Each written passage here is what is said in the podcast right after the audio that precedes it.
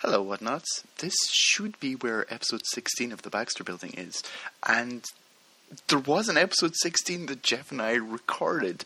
The only problem being that there's not an episode 16 that exists right now. Um, put it down to technical difficulties, which I think is the best way to put it. Um, but we're going to have to re-record the whole thing, which is kind of a bummer, to be perfectly honest with you, because you missed out on some good stuff, including a discussion of Roy Thomas's fragile masculinity. But don't worry, I'm sure that will make it through, through the new version as well.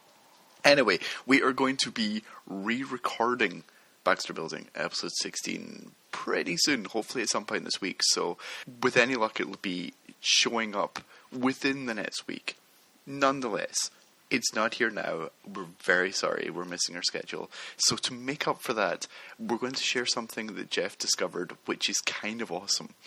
The first issue that we're covering in episode 16 is Fantastic Four issue 126 by Roy Thomas, John Buscema, and Joe Sinnott.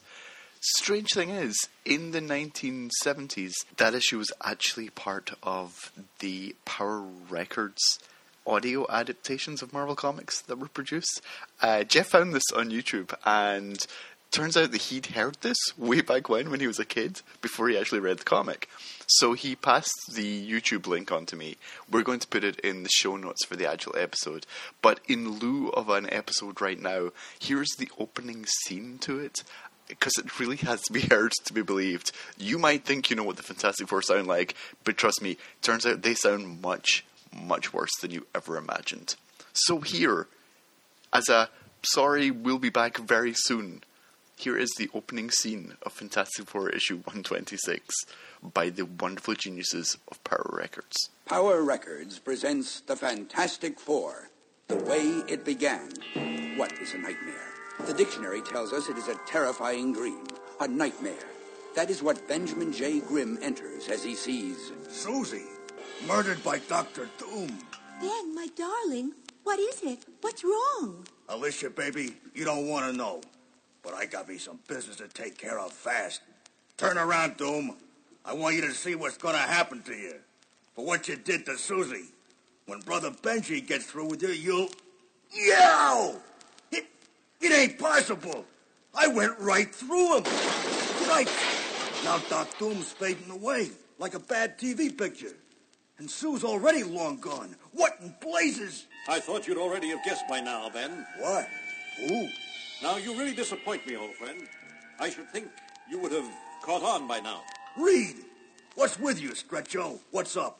You see, Ben, you accidentally interrupted a very serious scientific experiment. What kind? You trying to see what it takes to scare me to death? Hardly. This is the new improved version of my thought projector helmet. I had to test its power by concentrating on the most repulsive scene I could imagine. So you thought of Doc Doom killing Susie, huh? Looks like some other interested parties are about to arrive. Gee, Ben, what's the buzz anyhow? I heard shouting and a crash. You couldn't have taken the long way around. Uh-oh. Here come your real better half, Stretcho. And it looks like she's on the warpath. Johnny Storm, you flame off and come down here this minute. If I were you, kid, I'd listen to the lady. I'm not you, Reed, but here I come. What do you think you're doing? But sis, I was only... And don't you talk back to me. You tell him, boss lady. Now be fair, honey. Johnny didn't mean anything. After all, he just thought someone was in danger and he was eager to help. So, now, why are you looking at me like that? Because it's already 1 p.m., Mr. Reed Richards, and we have an appointment. Oh, no. I forgot. Alicia, baby, about our getting married and all. I've been thinking maybe we should get to know each other a little better first. If Alicia's got half the smarts I think she does, Granite Puss, she'll be the one who'll do the waiting, like for about a hundred years. Why, you wet-nosed, walking weenie roast? Oh. You're what, big boy? Yow! That ain't cute, buddy boy. And neither is what's gonna happen to you. Johnny, Ben, cut it out. Tell him to quit, leader man. No, on second thought, I'll tell him myself. Like this. Hey, what the devil? Look out, Stretcho. We're gonna. Ah! No, don't! Stop it, both of you. Stop right now. What's gotten into you? Sue, we didn't mean. We just got carried.